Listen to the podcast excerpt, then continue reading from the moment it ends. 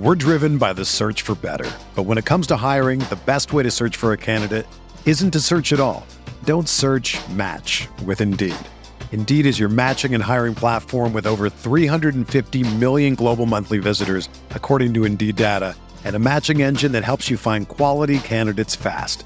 Ditch the busy work. Use Indeed for scheduling, screening, and messaging so you can connect with candidates faster. Leveraging over 140 million qualifications and preferences every day, Indeed's matching engine is constantly learning from your preferences, so the more you use Indeed, the better it gets. Join more than 3.5 million businesses worldwide that use Indeed to hire great talent fast. And listeners of this show will get a $75 sponsored job credit to get your jobs more visibility at Indeed.com slash BlueWire. Just go to Indeed.com slash BlueWire right now and support our show by saying that you heard about Indeed on this podcast. That's Indeed.com slash BlueWire. Terms and conditions apply. Need to hire? You need Indeed. This podcast episode is brought to you by Coors Light. These days, everything is go, go, go. It's nonstop hustle all the time. Work, friends, family expect you to be on 24 7. Well, sometimes you just need to reach for a Coors Light because it's made to chill. Coors Light is cold lagered, cold filtered, and cold packaged. It's as crisp and refreshing as the Colorado Rockies. It is literally made to chill. Coors Light is the one I choose when I need to unwind. So when you want to hit reset, reach for the beer that's made to chill. Get Coors Light in the new look delivered straight to your door with Drizzly or Instacart. Celebrate responsibly. Coors Brewing Company, Golden, Colorado. Support for this podcast comes from US Bank. When it's time for a new credit card, the best ones do way more than just buy stuff.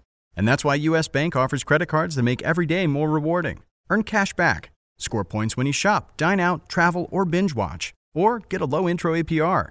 US Bank credit cards were designed to fit your lifestyle. So make every day more rewarding and check out usbank.com slash credit card. US Bank credit cards are issued by US Bank National Association ND. Some restrictions may apply. Member FDIC. Geico presents sharing versus oversharing. Earlier this week, Claire Tippins shared a princess nickname generator, three pictures of her dog wearing a tutu, and two online quizzes, including What candy is your dream castle made of? Claire, your sharing has tipped the sugar scale and turned into oversharing. But have no fear, princess. Geico has something worth sharing with your internet kingdom, like how you could save hundreds on your car insurance just by visiting geico.com. No magic wand required. Geico, 15 minutes could save you 15% or more on car insurance.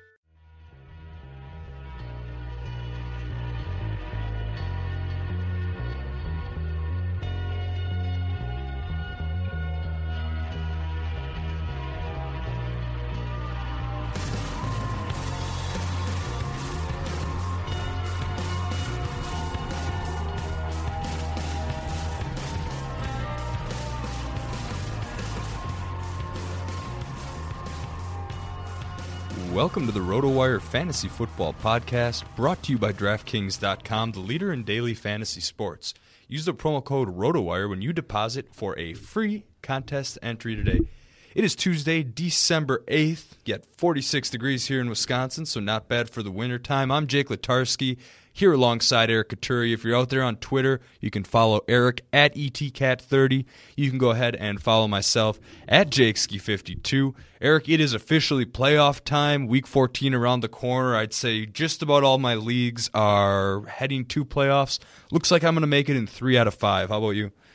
Uh, right now, uh, three for sure, but I have one week one week left in one of those leagues and Mm-hmm. still have a chance to make the playoffs in that one. So it could be four for four. You that would be uh, that would be a spectacular performance this season. Right so uh, yeah, best of luck to you there. I actually uh, I got caught. I got I caught a pretty lucky break. I needed less than eight fantasy points from Jordan Reed in full PPR last night, and he checked in at about six point eight. So I Wow. I, I squeaked in uh, to the playoffs by a one and a half point victory. At the same time, my Antonio Brown punt return touchdown didn't get counted because I guess they don't count for receivers in that league. So I I guess uh, tough breaks even out on both sides. Yeah, and it, the key is just actually making the playoffs too. So as long as you can do that, like uh, this podcast can help you, you know, Mm-hmm. along the way here. Yeah, because we always talk about it, those first place teams with, you know, getting help from Jamaal Charles early in the year, or Le'Veon Bell, or Gronk that brought him there, or something like that. And uh, I mean, we've all had teams too that have, you know, gone ten and three in the regular season, then totally crap the bed when it comes to playoff time. Mm-hmm. So yeah, just getting in there is key. Yeah, I definitely uh, uh, will agree with you there. I think uh, as long as you can get a little above 500, squeak your way in, you are good to go. Well, I mentioned Jordan Reed in passing a second ago. Uh, we're going to go ahead and talk about the Monday Night Football game as we typically do on this podcast. That will uh, later on be directed towards the waiver wire. But this game was pretty much a snoozer until the last couple minutes of the game here. Uh, you know, I watched the first half, and then my roommates and I decided we were going to re arrange our entire living room and clean the house, getting ready for a big fight night uh, this weekend, Saturday. Uh, but uh, then we turned the game back on just in time to see the scoring flurry here. So it's a pretty exciting finish here. Uh, overall, sloppy football, though, right? I think that's the main takeaway from this uh, this Monday night game. Yeah, it was pretty interesting to see 18 total points through 58 and a half minutes, and then in the last minute and a half, 17 points were scored.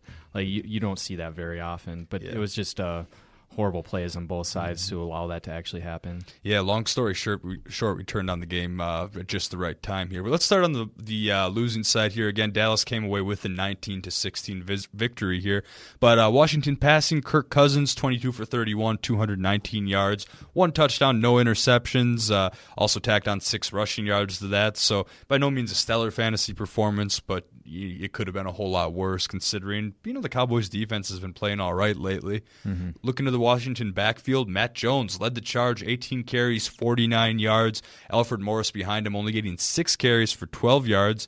Uh, I mean, Matt Jones managed to not fumble in this game, so that's good. He got three times as many carries as Morris. Uh, for all those people that picked up Morris this past week, is it time to let him go again? I, I mean, it, seems like they're alternating, you know, the top back from week to week to kind of keep them fresh. So Mm-hmm. maybe it'll be back to Morris, you know, getting the majority of the carries. Yeah. But uh, I, I don't know, like it's it's really difficult to trust in either of those guys. Mm-hmm. Whereas you know you can as when it, when it comes to Chris Thompson, at least you know he's going to get like three or four receptions on a weekly basis. Mm-hmm. So PPR format, that's like the guy I like looking at in this backfield. Yeah, for sure. Uh, I I don't know about you, man, but I just I've had enough of Alfred Morris this year, and maybe it's maybe it's a little bit of a rage drop on my part. Just still mad at myself for drafting him or even hanging on to him at this point. But he's probably going to be gone. I can't really count on him on the playoffs, and Not if that's all, the case, yeah. we're going to run down some running backs a little bit later in the show that might be able to help here. Uh, wide receiver situation, pretty even distribution in Washington. Uh, Deshaun Jackson and Pierre Garcon each had seven targets. Jackson with the bigger fantasy day caught six passes for 80 yards and a touchdown. Really, what atoned for a pretty atrocious fumble in uh, the last couple minutes of the game when he fumbled, I believe, inside their own 20 yard line. Just trying to make something out of nothing. Ran about 20 yards backwards to you know lose a total of maybe eight net yards on the punt rather than take what's in front of him. It's Deshaun Jackson. He's typically a playmaker and he's going to try to make something happen. But uh, in this case, he paid for it. Yeah, and the key with Jackson too is he actually scored for the third week in the row, so he's kind of getting back into action on that front, and you know that's Mm-hmm.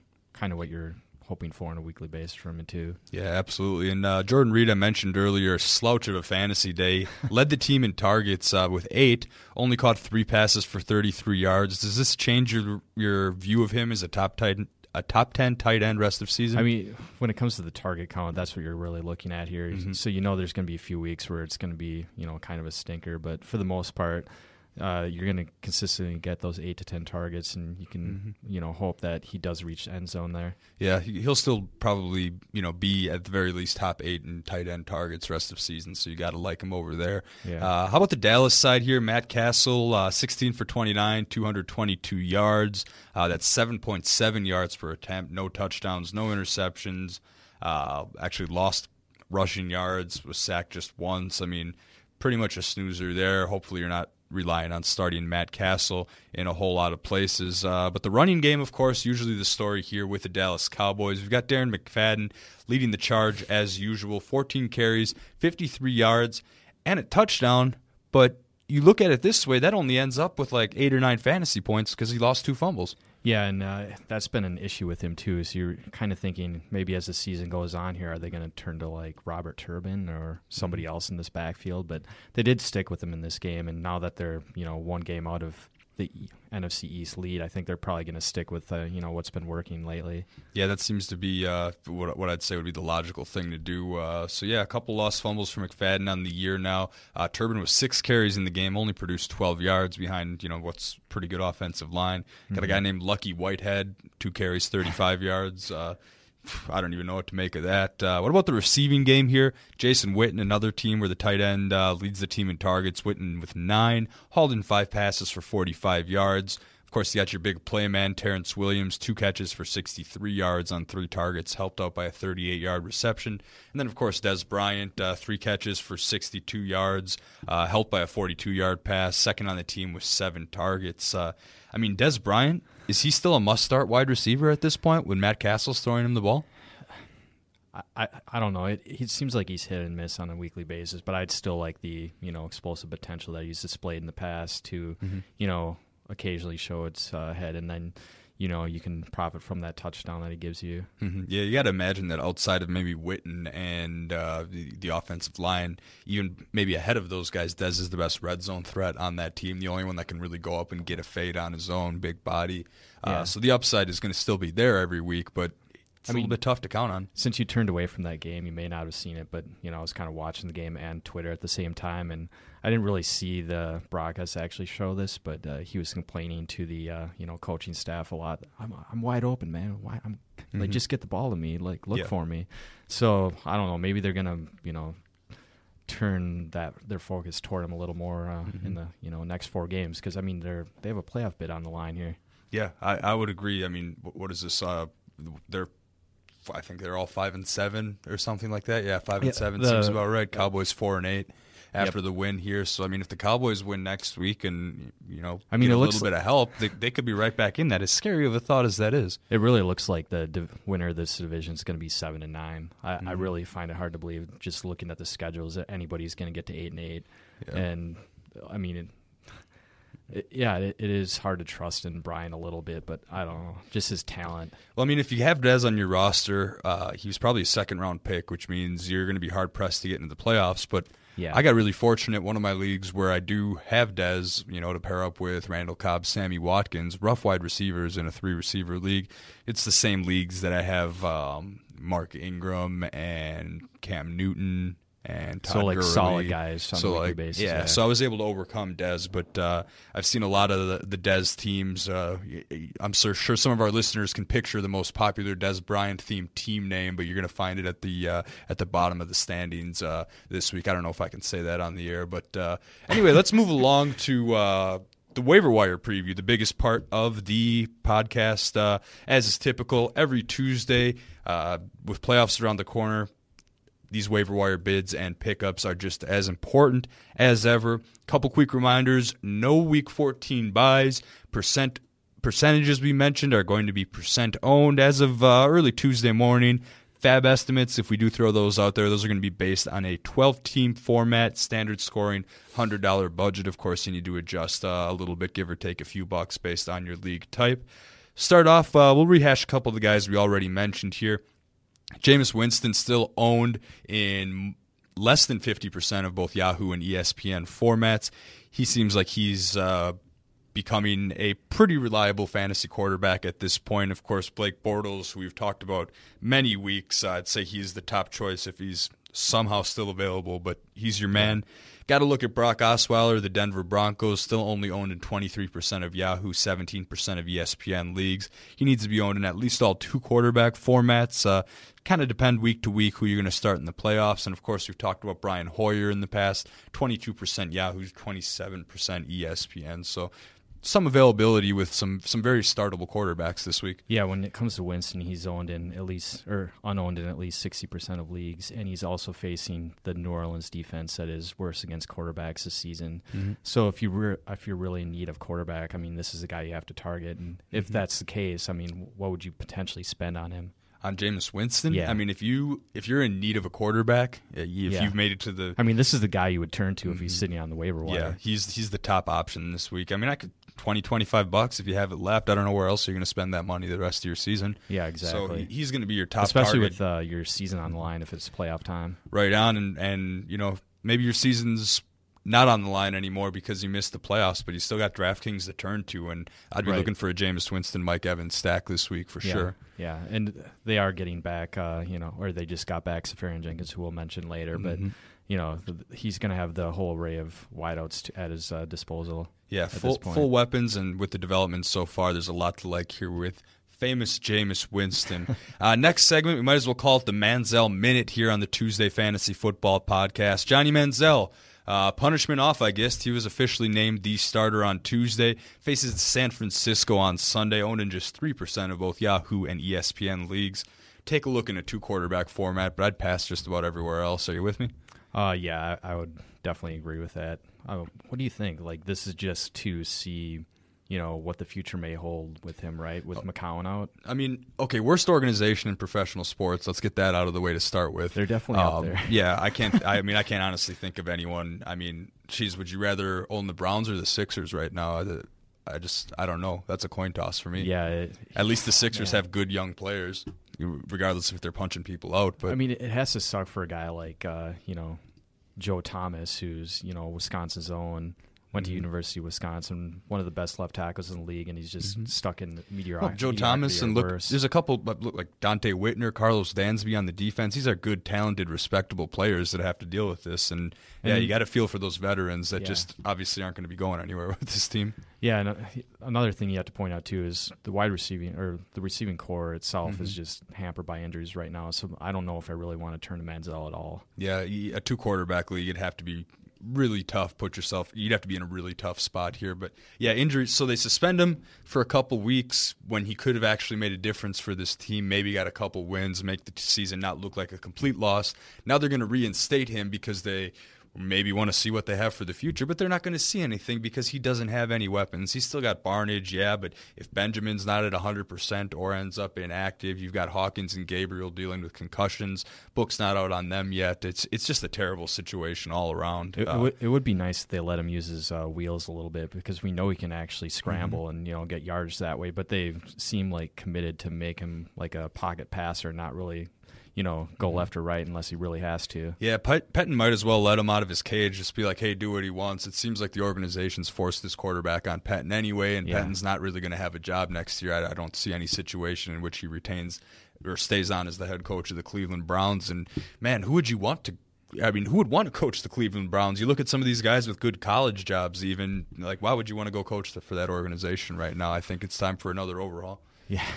All right, well, Browns rant over. I promise we're done talking about that. We spent more than the Manziel minute today, so we're going to move on to the Colts quarterback situation. Another super exciting one. Uh, Matt Hasselbeck's got a uh, sore stiff neckish uh, and a mild rib separation, so the veteran's pretty banged up here. Uh, so he's expected to practice this week. Just kind of throwing this out there because Charlie Whitehurst, who is universally available, will be waiting in the wings for uh, for Hasselbeck there. Did you uh, mention his injuries? Uh, Hasselbeck. Hasselbeck, So he's neck dealing with and a rib st- separation. Yes, sore and stiff neck and a mild rib separation. They're expecting him to practice Wednesday and play this weekend, but Mm-hmm. I mean, it's really going to be a issue of probably pain tolerance more than anything. Yeah. It- wait, I think I might have said it wrong. Did I say uh, stiff rib and mild neck separation? Because that'd be a totally different deal. I don't know. We'll have Other to, way We'll have to turn turn back the clock a little bit at the end of this uh, pod. Hey, we'll have to take a look here. Another uh, another kind of snoozer of a quarterback situation. I'm staying away from these guys.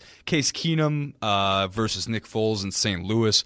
Looks like Coach Jeff Fisher named him the starting quarterback uh, Week 14 versus Detroit.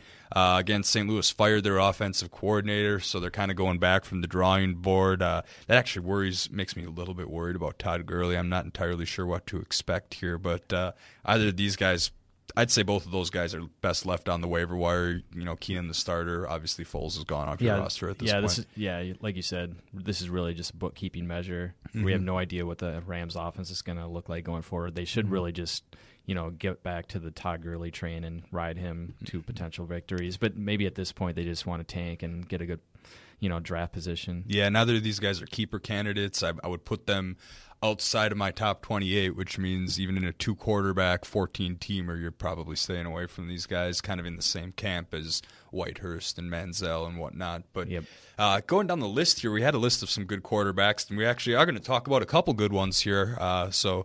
Uh, I want to start with Ryan Fitzpatrick, who has been on quite the hot streak and is owned in just 44% of Yahoo, 42% of ESPN leagues. He has the Titans on Sunday, who gave up five passing touchdowns to Blake Bortles, and the Jaguars' offensive powerhouse on Sunday here.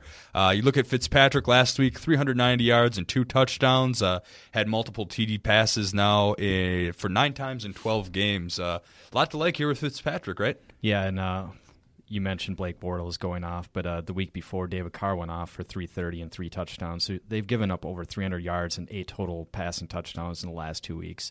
They're beleaguered. You should really turn to him with, you know, only 45 or less percent ownership right now. Mm-hmm. Yeah, I could see him. and know, like, I haven't looked at the whole list yet, but I could see plugging him in over, you know, maybe the quarterbacks that are at the bottom end of the top 10 who have tougher matchups. Yeah, and we've been talking about this in the office too when it comes to daily. It's kind of nice to have that, you know, Fitzpatrick, Marshall, and Fitzpatrick, Eric Decker stack mm-hmm. because you're saving a lot of money when it comes to Fitzpatrick itself. Uh, yeah, I mean, last time I checked the Millionaire Maker, uh, they pretty much used all Steelers, and uh, yeah. so the stacking really is the way to go in daily. I, I think uh, that, that's that was I, over the I was course here. It was amazing to see that, like, you know. Mm-hmm. I, I, think I saw it. it. It was Big Ben, DeAngelo, um, Martavis Bryant, and Antonio Brown, and, and the and Pittsburgh's D because the they had a defense. I think there they had go. a defensive score in that game, right? Oh, okay, yeah. So unless there was anything late, uh, well, I don't think anything in that Monday night game really shifted the uh, yeah the, the, the daily tides too much. So uh, mm-hmm. I'd say we're okay here. But yeah, Ryan Fitzpatrick, go ahead, throw 10, 15 bucks of your waiver budget in there. You can't take it with you, so might as well get you a solid quarterback for the first week of the playoffs. Of course, probably owned in all two quarterback leagues right now. What about Tyrod Taylor as a stream option? Tyrod Taylor of the Bills owned in just 37% of Yahoo, 46% of ESPN leagues. Uh, there's a lot to like with his matchup against Philadelphia, right, Eric? Yeah, so uh, like you said, they're facing Buffalo. Bu- Buffalo has faced uh, Tampa Bay, Detroit, and uh, New England over the past three weeks, and against those quarterbacks, they've given up uh, 13 combined touchdown passes and an average of nearly 300 yards passing to those quarterbacks. So yeah, the, the fact that he's you know sparsely owned like uh, Fitzpatrick, you know, makes him very desirable. Mm-hmm. Yeah, it's said right there with you, and uh, always has that threat to do some damage with his legs. So, got to like uh, what you can see out of Tyrod Taylor. I think of him as more of a QB two even with the good matchup. But he's an option that's there yeah. with some availability if you're if you're struggling or rotating here. Uh, let's move on to the running backs portion. This is typically one of the more heavy portions of the show, but uh, there's not quite as many clear cut favorites as there were last week. Of course, David Johnson, who we talked about, after a pretty solid performance here, his ownership's up to 76% Yahoo, 83% ESPN. So maybe a 1 in 6 chance he's out there.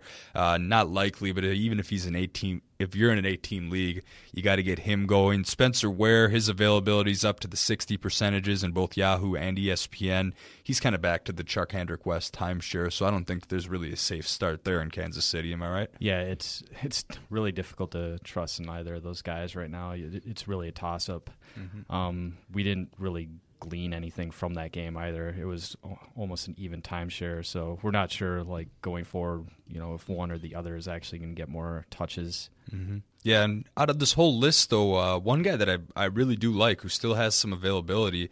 I'm looking at Shaun Draughn of the 49ers. He's carried some people so far, still only owned in 55% of Yahoo, 63% of ESPN leagues here. Now, Draughn and the 49ers are going to, let me see who they got next week. Oh, they get to go to the Cleveland Browns next week, who conveniently have the worst run defense in the league.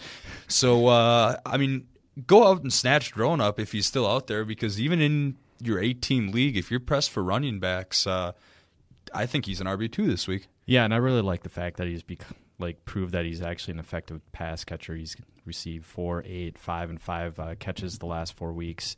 He finally reached the end zone for the first time on the ground, but he finally reached the end zone for the first time and get it got into the double digits when it came to standard scoring. So mm-hmm. in those four starts, he's at eight, seven, eight, and fourteen points in terms of standard scoring. I mean, you can't really do worse with a guy that's only you know owned in sixty three percent of leagues right now. Yeah, go out and get him. And there's just very little threatening his status as the workhorse. Carlos Hyde still dealing with the the stress fracture in his foot.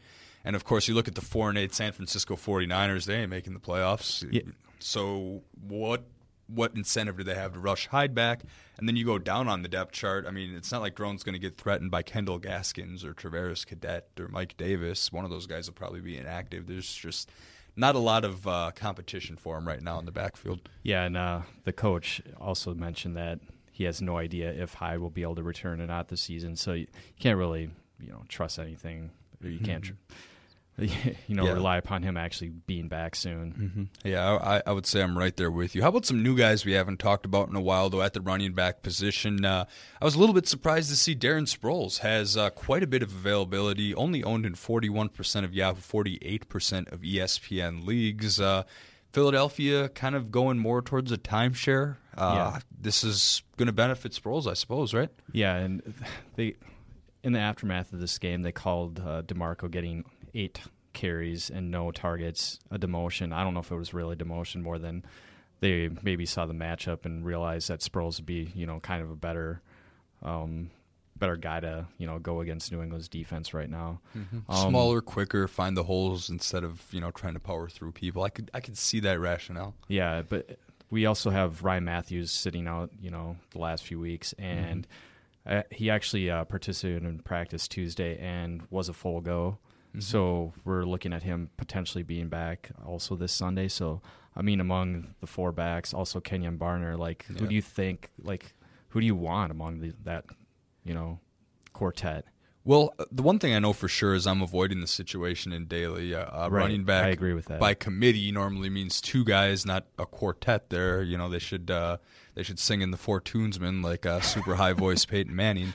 Um, but no, I, I, I mean Kenjon Barner chipped away for nine carries there. I mean his average was just as good as Sproles was. He was 4.3 a carry. Sproles was 4.4 a carry. So there's really uh, um, I, I don't know, man. I, I would stay away. Um, I would bench them if you can in, in your season long leagues and, and try to look towards other options. Yeah, I, I mean, when it comes to PPR, if you're in a PPR league, you know, Sproles is the guy. But then, Sproles is a flex PPR option. I always Yeah. kind of think of him that way, Right. especially at least the upside brings him there in a given week. for sure. But uh, if I'm a Demarco owner, I I don't really like the situation at all, especially with Mm-hmm. you know playoffs starting this week. Yeah, I, I'm burning my Demarco jersey if I've if I've put uh, if I've put some um, some investment in that this week. I guess there's been worse running backs this year, but uh, fortunately I stayed away there. Now I didn't list them uh, in our initial list of backs here, but just looking at the same game. What about James White of the Patriots? Now we know it's going to be the most inconsistent running back situation period, but he tied Danny Amendola for the team lead with 13 targets and ended up with a team high 10 catches for a team high 115 yards and a touchdown. Carried the ball just two times for four yards, but is James White starting to be a factor here in the PPR format? Man, wh- like after Dion Lewis went down with his injury, you thought you know this is a guy that's going to pay immediate dividends in terms of fantasy, but he only had one, two, and two catches over the last three games before this past weekend. Uh, I I feel like he's probably going to revert back to that rather than you know be getting ten catches every week. Yeah, but It- uh, it's a high risk, high reward. is but very- you could. There will be situations, especially in deeper formats, where you could use him in, a- in a pretty uh, in the playoffs. I guess if you if you're in a pinch. Yeah, you got to like that he's actually scored three touchdowns over the last three weeks, though. So, um, I don't know. Maybe he's the touchdown, you know, maven in the running game right now with them. Yeah, I guess, and I don't know. With New England, for me, it, it kind of depends on on- on week to week how Belichick does this, and it's really Yeah. tough. Uh, you know, sometimes you think if the defense, the run defense, is is better on the outside, closing the gap, then they might be more of a Legarrette Blunt. Uh, but if they're or they're, yeah, they might be more of a Legarrette Blunt running between the tackles. But if they're really strong on the inside, interior run defense, they'd be more likely to go to White. And I'm looking you know they go at Houston next week, and, and that's kind of I mean it's a, it's going to be a road matchup. It's going to be tougher because Houston all of a sudden thinks that they might be in the mix for a playoff spot. That's another pretty dreadful division. So inconsistency is the point with James White there that I want to make, and and although he had a nice nice looking box score, uh, expecting that for each of the next four weeks of the playoffs is is maybe a little bit lofty. Yeah, for for lack of a better term, when it comes to another guy in that backfield, the Patriots, that is, Legarrette Blunt has kind of looked like a corpse. Like he hasn't looked anything like the guy that run ran rush shot over you know every playoff contender that the Patriots went against last year. I don't really know what's happening to him, but just that fact too makes me believe that uh, James White is going to get you know more touches than we kind of expect. Yeah, so kind of a mess of a situation, but one possibly worth watching because although risky, there could be some room for profit here. Uh, next up on our list of backs, we have James Starks of the Green Bay Packers. Now, he saw most of the work in the second half of last Thursday's night against Green Bay, of course, ended in uh, the Miracle in Motown Hail Mary touchdown victory for the Packers there. Now, James Starks seems to be getting most of the carries once again. It was reviewed that Eddie Lacy missed curfew on Wednesday night. Lacy only carried the ball five times for four yards, uh, ended up securing my playoff elimination in one league. Thanks, Eddie. Uh, while John Crockett was next, uh, next in line after James Starks. Now, on paper, you look at this and you'd think, okay, Starks is back to being the guy to own and start every week. But Mike McCarthy came out today and said that Eddie Lacy looks rejuvenated this week and look for him to be productive on Sunday. And that is a direct quote from Mike McCarthy. Are you buying this from McCarthy? Like, are we going to go back to the regular Eddie Lacy? Because what did Lacy have? Back to back 100 yard games or, or very close yes, to it? he did. Yeah. yeah, right before this game. And then somehow he misses curfew. No writers or reporters managed to get hold of it, just doesn't get reported. It was it's incredibly Yeah, didn't you- frustrating. I would have used T.J. Yeldon if I'd have known that, and I'd have probably Right. possibly been in the playoffs. I mean, you know, you can play coulda, woulda, shoulda in fantasy all week, but you think Lacy served his time and he's ready to be the workhorse again? Um, perhaps. I mean, so does that mean they had you know a walkthrough and he just you know seemed owned in again? Like, oh, I learned my lesson. I'm I'm going to be focused. hmm Yeah, I mean, wh- what does this mean? Rejuvenated? Rejuvenated. I don't know. Maybe maybe a increased focus on preparation, or maybe he's getting rest instead of going out with Alonzo Harris the night before. And uh, Well, he doesn't have to worry about you know having his buddy with him since he got yeah, cut. since Alonzo Harris is no longer with the team, there, if it's it's funny what uh, what uh, performance on the field can get mean- you in terms of leniency. But uh, but no, I think. We, we continue to talk about this. Lacy is going to be a big part about what the Packers want to do if they get in the playoffs. They Knocking really- on wood here, they Exactly. need to lean on him heavily because he is their best back. Yes, I like James Starks, but I like James Starks to spell Eddie Lacy when I want Lacy to be on the field for at least seventy five percent of snaps and to get the great majority of the touches. Oh man, Let- yeah. Let's get back to the hundred yard efforts and you know running over you know defenders, Yeah, we're about not due just for that. uh, three three yards in a cloud of dust. I mean, I, come on. it's about time for that. But anyway, we can move on from our Packer frustration here. Uh, you mentioned all the Just one more thing. Yeah. If let's say you're in a dynasty format, do you maybe put a dollar on John Crockett just to get him on your roster? um. mm, no, I Uh, don't, so I you- don't know. would it have to be like a really deep format? It would have to be one of those formats where you have to keep where you keep like eight to ten players. I couldn't justify making Crockett one of my two or three keepers for the year. I could I just couldn't. Oh, no, that. th- uh, for But sure. It'd have to be like a re- like a dynasty dynasty format. That that's know? what I'm kind of getting at. Okay, so if, gotcha. If you're, you know, using, you know, most of the rosters of skill or most skilled position players in the league, is that somebody you target then? Since he's unowned right now, he just came yeah. out I the mean, he, yeah, he's going to be pretty much available everywhere.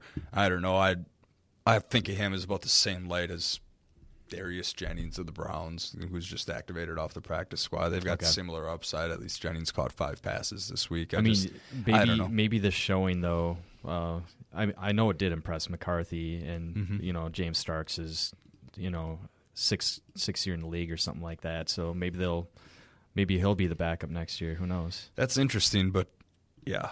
A- Again, a, lot will have to happen in the yeah, meantime. there's, obviously, there's so many cards and dominoes that need to fall in between there. Okay. So uh, it's it's tough to look ahead right now. Yeah, okay, so I could see a dollar keeper, but I, I wouldn't be starting him anymore this week, Right. especially in the playoffs here.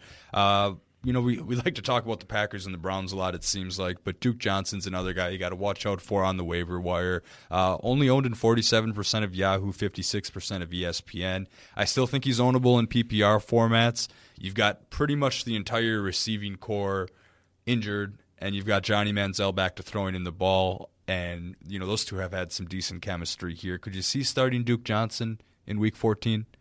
Yeah, I don't know. Was with San Francisco on the docket, that might be a little tough, tougher of a matchup. Their defense is kind of kind of bounce back after a slow start to the season. But yeah, I mean, statistically, they're still their run defense is still pretty terrible. Uh, 28th Yeah. in the league at 125.2 yards per game. Exactly. But you can't really, when trying to evaluate Duke Johnson's matchup, you can't really evaluate it only in terms of rushing yards allowed per game. Yeah. I mean, he's a receiving back, and he, you're going to get the most of your points from him catching passes out of the backfield. Yeah, exactly. And they, they, I mean, two weeks ago against the Cardinals, they were able to, you know, keep Chris Johnson, Andre Ellington, David Johnson in check, which is, you know, a pretty tall task to do on a weekly basis.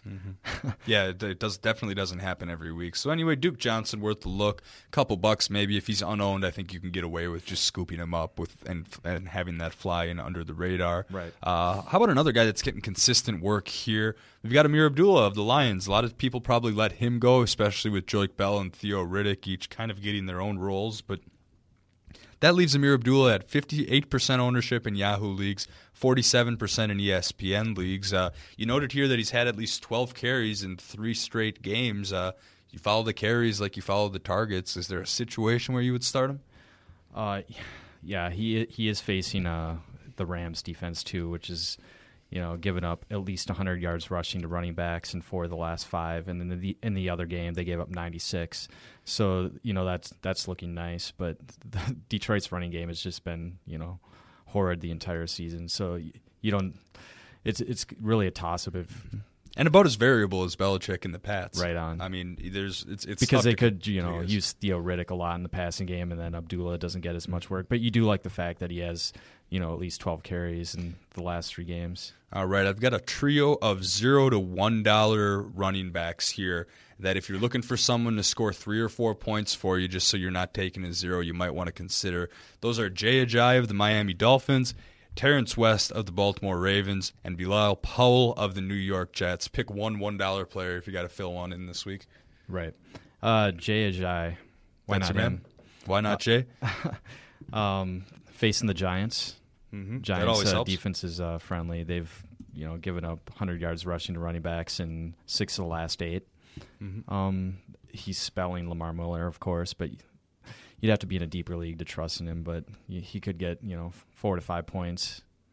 Could put you over the top in a playoff matchup. Yeah, my guy out of those three is going to be Bilal Powell. I mean, six carries in back to back weeks, so at least he's a factor on the ground. And the real big thing with Powell for me 13 targets last week, eight That catches, helps. 91 yards. I mean, Yeah. it was the Giants, okay, so you've got that going for you, but it's not like the matchup's a ton worse. He has Tennessee at home, so if for whatever reason Mariota and the Titans can get ahead in this game, then Powell will get to be used a lot as a third down back. And I think you've got a three, four point floor with maybe a 14, 15 point ceiling. So I, I, if you know you're you're picking up a one dollar player this week out of Jai West and Powell, Yeah, I mean. I would definitely agree with you there. I he had that you know spell in the middle of the season where he didn't really do much because of injury, but um, yeah, he's definitely bounced back in the last three.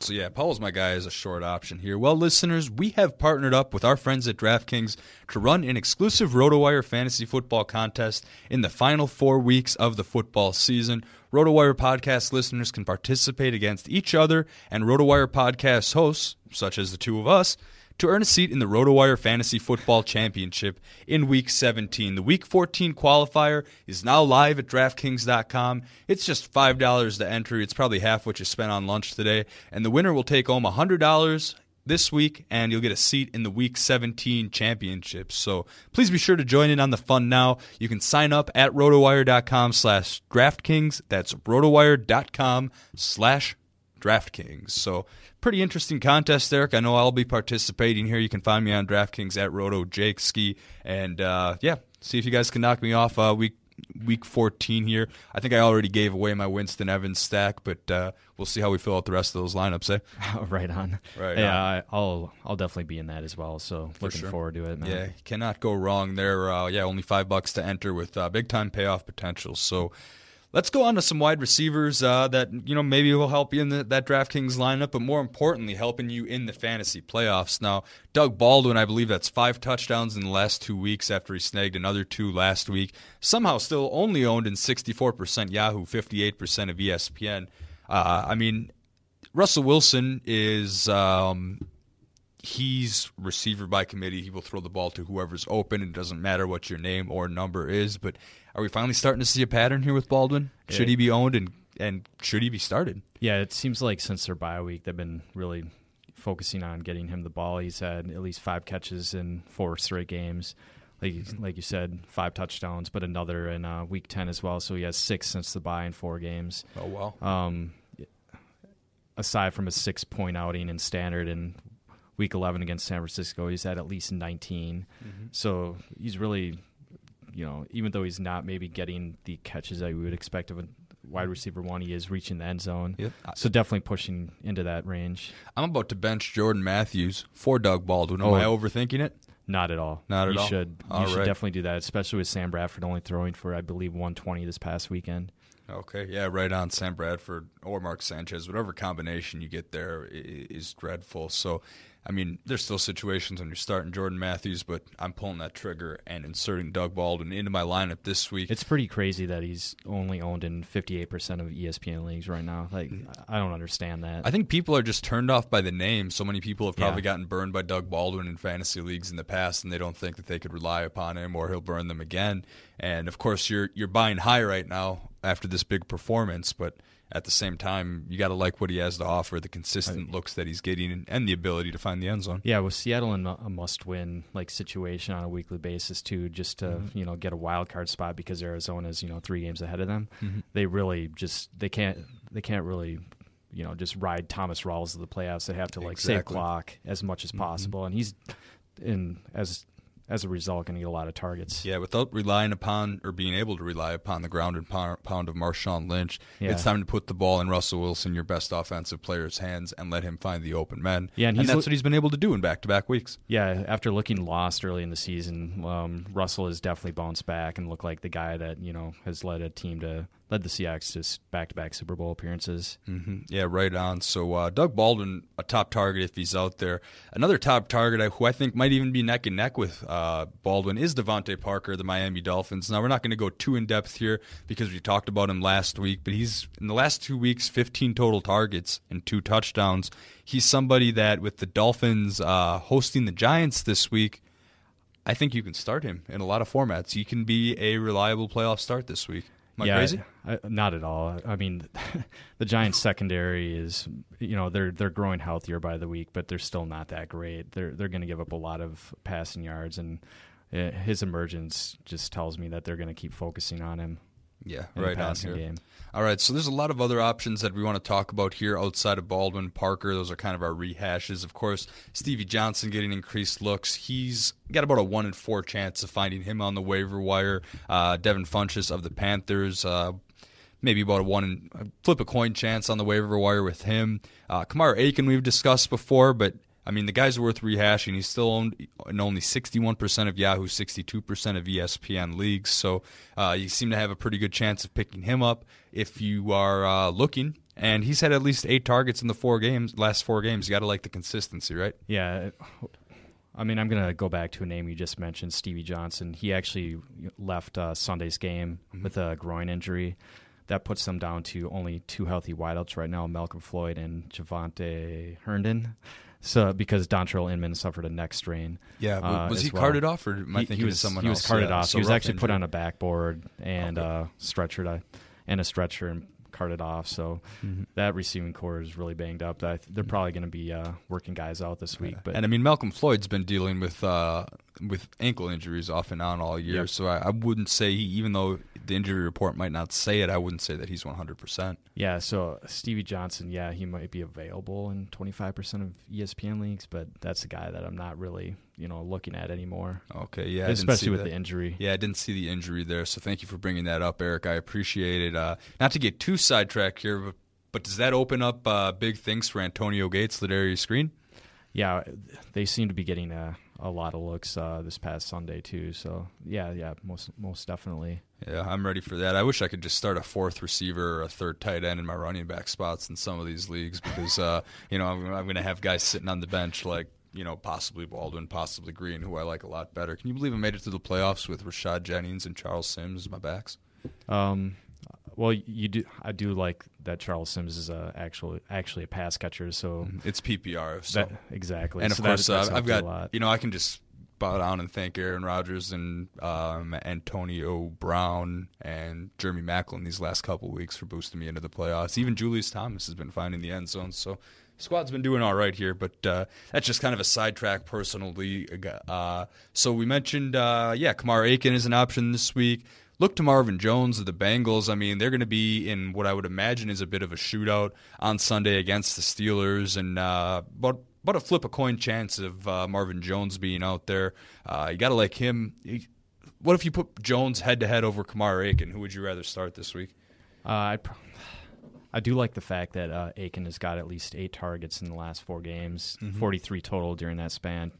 That's equated to 24 receptions for 251 and two touchdowns.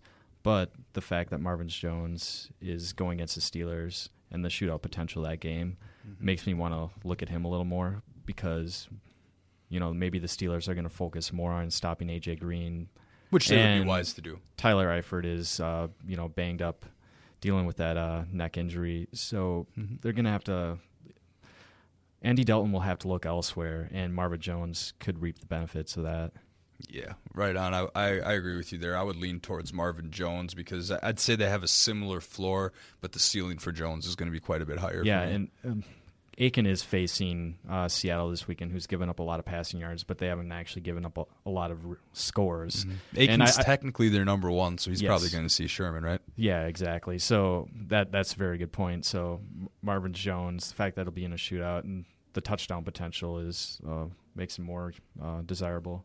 Right on. So because we can't help ourselves and, and must continue talking about Browns, we're going to go over to uh, Brian this. Hartline this week. No, I actually put Hartline in, in, on our list this week because with good reason. We yeah. talk about all the injuries with the Browns. Hartline has had double digit targets in three of four weeks and back to back eight reception games. Is he all of a sudden a wide receiver three in PPR formats? Can you can you consider that, or am I stretching too much here? I'm mostly looking at that because you got Travis Benjamin. He's pretty banged up with a shoulder injury, although our recent update says unlikely to miss any time. He might not be 100%. You've got Andrew Hawkins and Taylor Gabriel dealing with serious concussions. Dwayne Bowe being a bum as he has been all season, and uh, you know Barnidge maybe a little banged up at less than 100%. So Hartline an option with all this? Yeah. So facing off against 49ers too, they actually were not good against receivers in the first half of the season, but in the last four, they've only given up two touchdowns to wideouts during that span. Mm-hmm. So uh, may, he may find difficulty actually finding an end zone, and who knows? Like, do you do you like the Manziel to Hartline, you know, connection? Oh, Jeez, I mean, if you do a Manziel Hartline stack, not daily, saying that not a stack. I'm just mm-hmm. saying, do you like them connecting? Do you like them?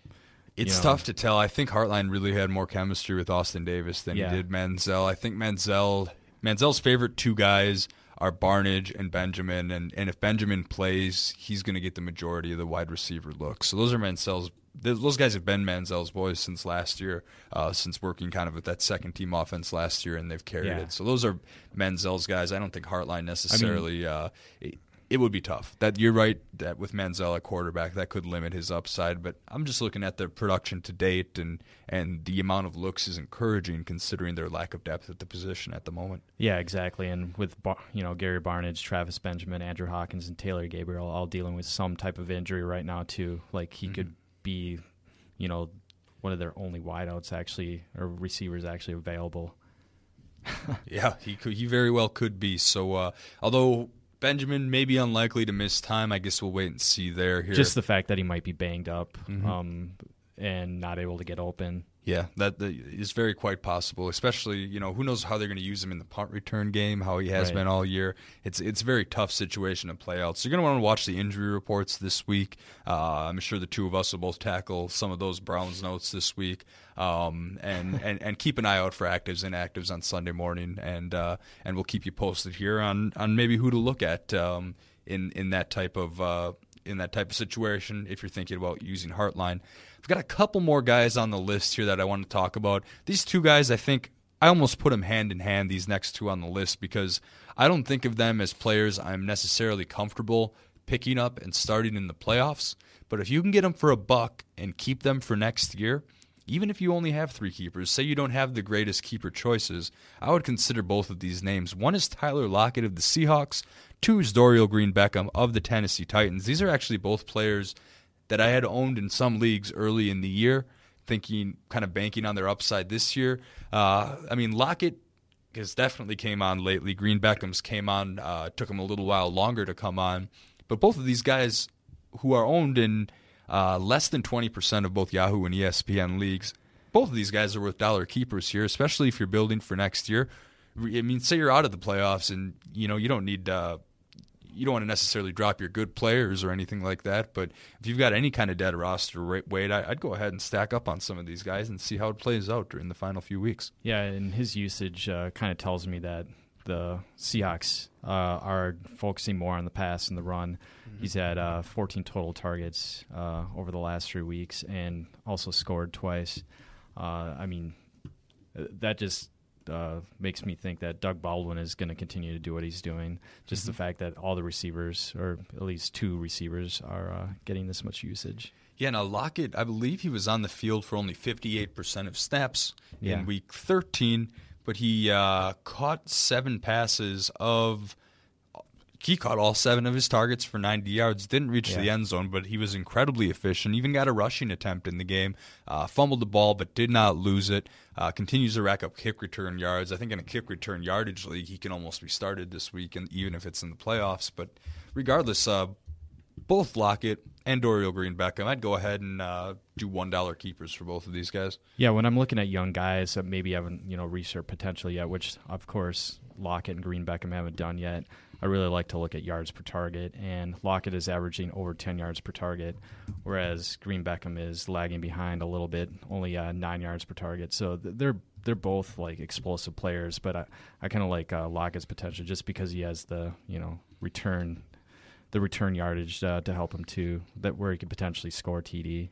Mm-hmm. Yeah, I think you summarized it up very well there, Eric. Uh, if it came down to I had one roster spot for one of these two guys next year, probably Lockett, I think. But uh, but I mean, Dorial Green Beckham could change my mind during these last few weeks of the year. Oh yeah, yeah. If he if he definitely shows a rapport with uh, Marcus Mariota, yeah, mm-hmm. you're right. He's going to shoot up my rankings as well.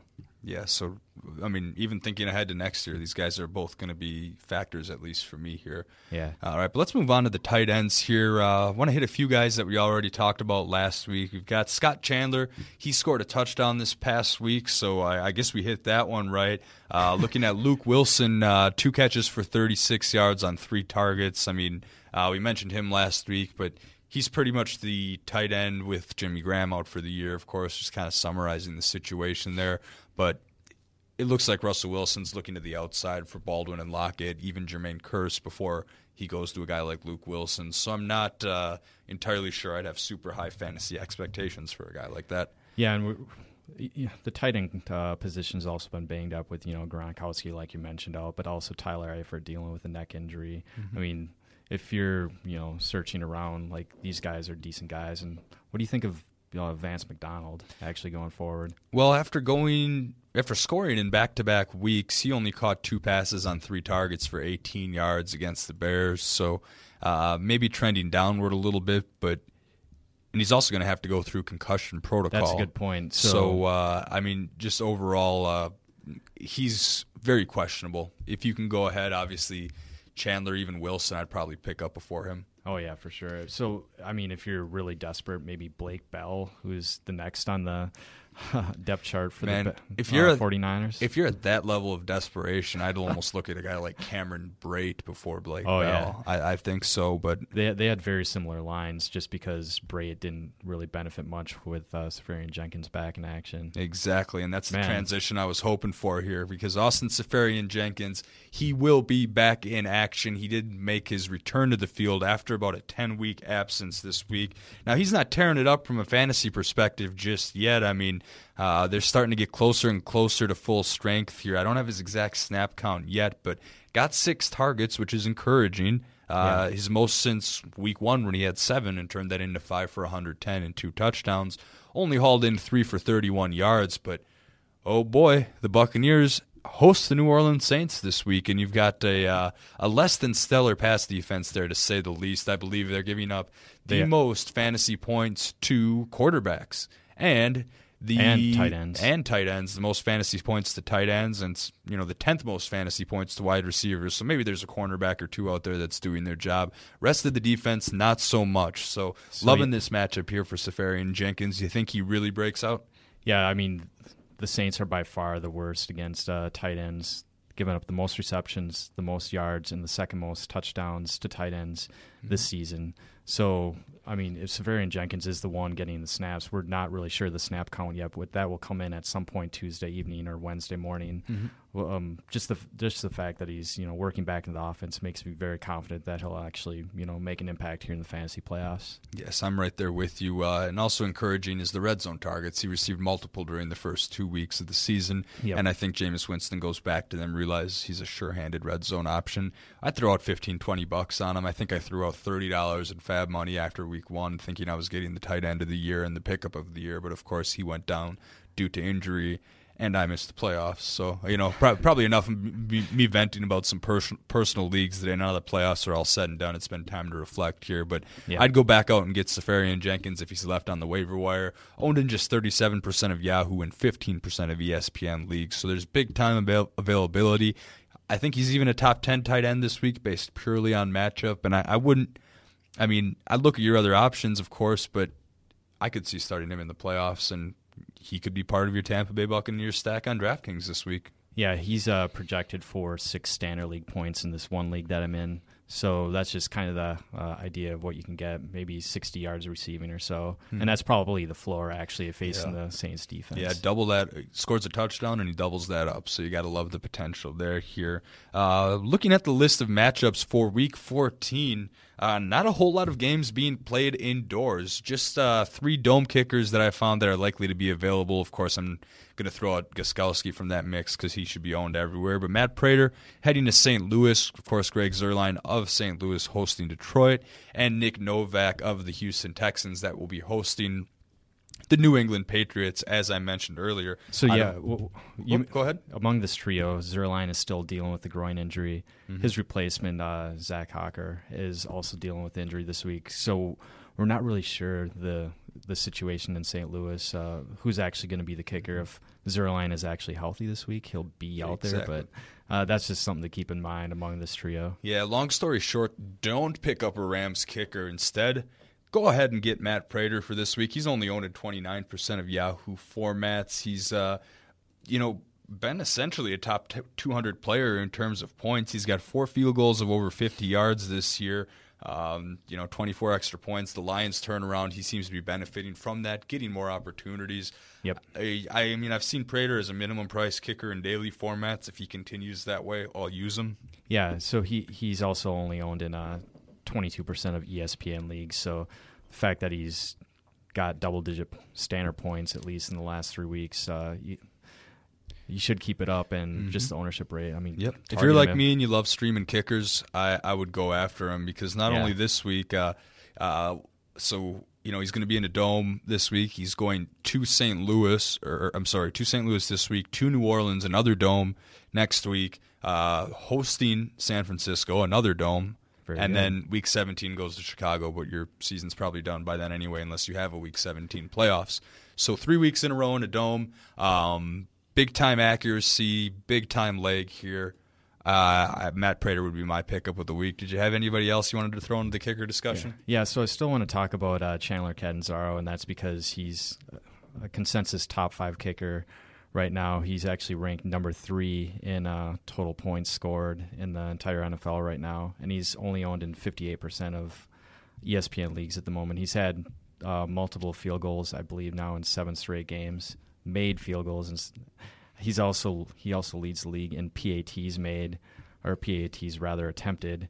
So I mean, he's just racking up the points every single week. He's his floor and standard is six points on the season, and he's at at least nine in five straight games. Yeah, so I, I would agree. I mean, if he's out there, he's your top guy. There's no question about that. Production to date and rest I of mean, season production. it- it's back. It's been backed up at least in daily formats. I mean, you have to pay like almost the maximum price for a kicker when Mm-hmm. it comes to uh, DraftKings right now. But yeah, just availability and you know ESPN and Yahoo right now. You got to get a, get out mm-hmm. there and mm-hmm. get him if you're, you know, trotting out. I don't know, uh, Justin Tucker on a weekly basis. Yeah, I mean, I, I he's like all right, Tucker, but, but, he's had a, a, little bit of a rough going he, lately. He, he, was just available in our 16 team league. I picked him up, and you know he had an okay outing, but it wasn't. Yeah, nothing anything spectacular special. there. All right. Well, uh, so those are a couple kicker suggestions. I do have a couple more defense suggestions that I wanted to write down here. You've got the Detroit Lions defense against Case Keenum and the Rams here. It looks like Keenum's going to be the starter there. Uh, I mean, Rams just fired their offensive coordinator, so you got to imagine there's a reason for that. The Lions played pretty well defensively against Aaron Rodgers and the Packers. I mean, you take away that Hail Mary, and, and they didn't really right. give up a whole lot there. So, uh, I mean, the Hail Mary, even as a Packer fan, I'll admit that that's quite a bit of luck involved there, especially with the penalty and stuff beforehand. Not saying I won't take it there, but if you kind of want to look at a, a game as to what it truly was, the Lions only gave up 20 points in this game to one of the best, well, what was once one of the best offenses in the National Football yeah. League. The rest of the season, we'll kind of debate the rest of that. But I mean, t- when it comes to Detroit, takeaways have been few and far between for them. They've only had four takeaways in the last eight games, but they've also only allowed uh, they've allowed less than 20 points in three of the last four. Of course, they gave up 27 to the Packers because of that, you know, game-winning score. But mm-hmm. they've been keeping offenses in check pretty nicely, and you know, mm-hmm. actually putting pressure on the quarterback, specifically Ziggy Ansah. Yeah, right, right on uh, with that uh, assessment there. So Detroit's a streaming defense candidate. What about the San Francisco 49ers who are playing Johnny Manziel and the just pathetic and also injured Browns who uh, just checked it out. They're giving up the most fantasy points to opposing defenses this season. And the San Francisco 49ers only owned in 22% of Yahoo leagues. So actually owned in more leagues than uh, the Detroit Lions defense. There, uh, I mean, if, I guess if you had to pick between the two of them, do you have a favorite, or would you just kind of uh, prefer to, you know, look elsewhere for a defense? I, I, guess I like the fact that Detroit's putting consistent pressure on quarterbacks, and Case Keenum's going to be under center, so uh, I don't know, maybe the fact that he'll get panicked a decent amount, he might actually, you know, commit turnovers. Yeah, that seems to be uh, the case for sure. So I think both of those are pretty solid uh, matchups. Of course, we'd have to highlight the team that's playing the Ravens because Matt Schaub will attempt to make it three straight games with the pick six this week. Uh, of course, uh, stellar matchup for opposing defense. However, that team is the Seattle Seahawks, who should be owned in 100% of leagues, so we can kind of skip that over there. Yeah, exactly. Uh, unfortunately, they're unlikely to be available in your format. Well, thank you for listening to the RotoWire Fantasy Football Podcast brought to you by DraftKings.com, the leader in daily fantasy sports. Use the promo code RotoWire when you make your deposit for a free contest entry today. Also, uh, don't forget, like we mentioned earlier earlier in the show, rotowire.com slash DraftKings if you want to sign up for our uh, Week 14 qualifier to get you into that Week 17 championship. One last plug there. You can also check out rotowire.com. That's our website for free for 10 days by going to rotowire.com slash pod. That is rotowire.com slash P-O-D. Once again, I am Jake Letarski on Twitter at JakeSki52. Yeah, and over here it's Eric Katuri, and, can, and you can find me on Twitter at ETCat30. All right, the RotoWire Fantasy Football Podcast will return Wednesday with Joe and Mike.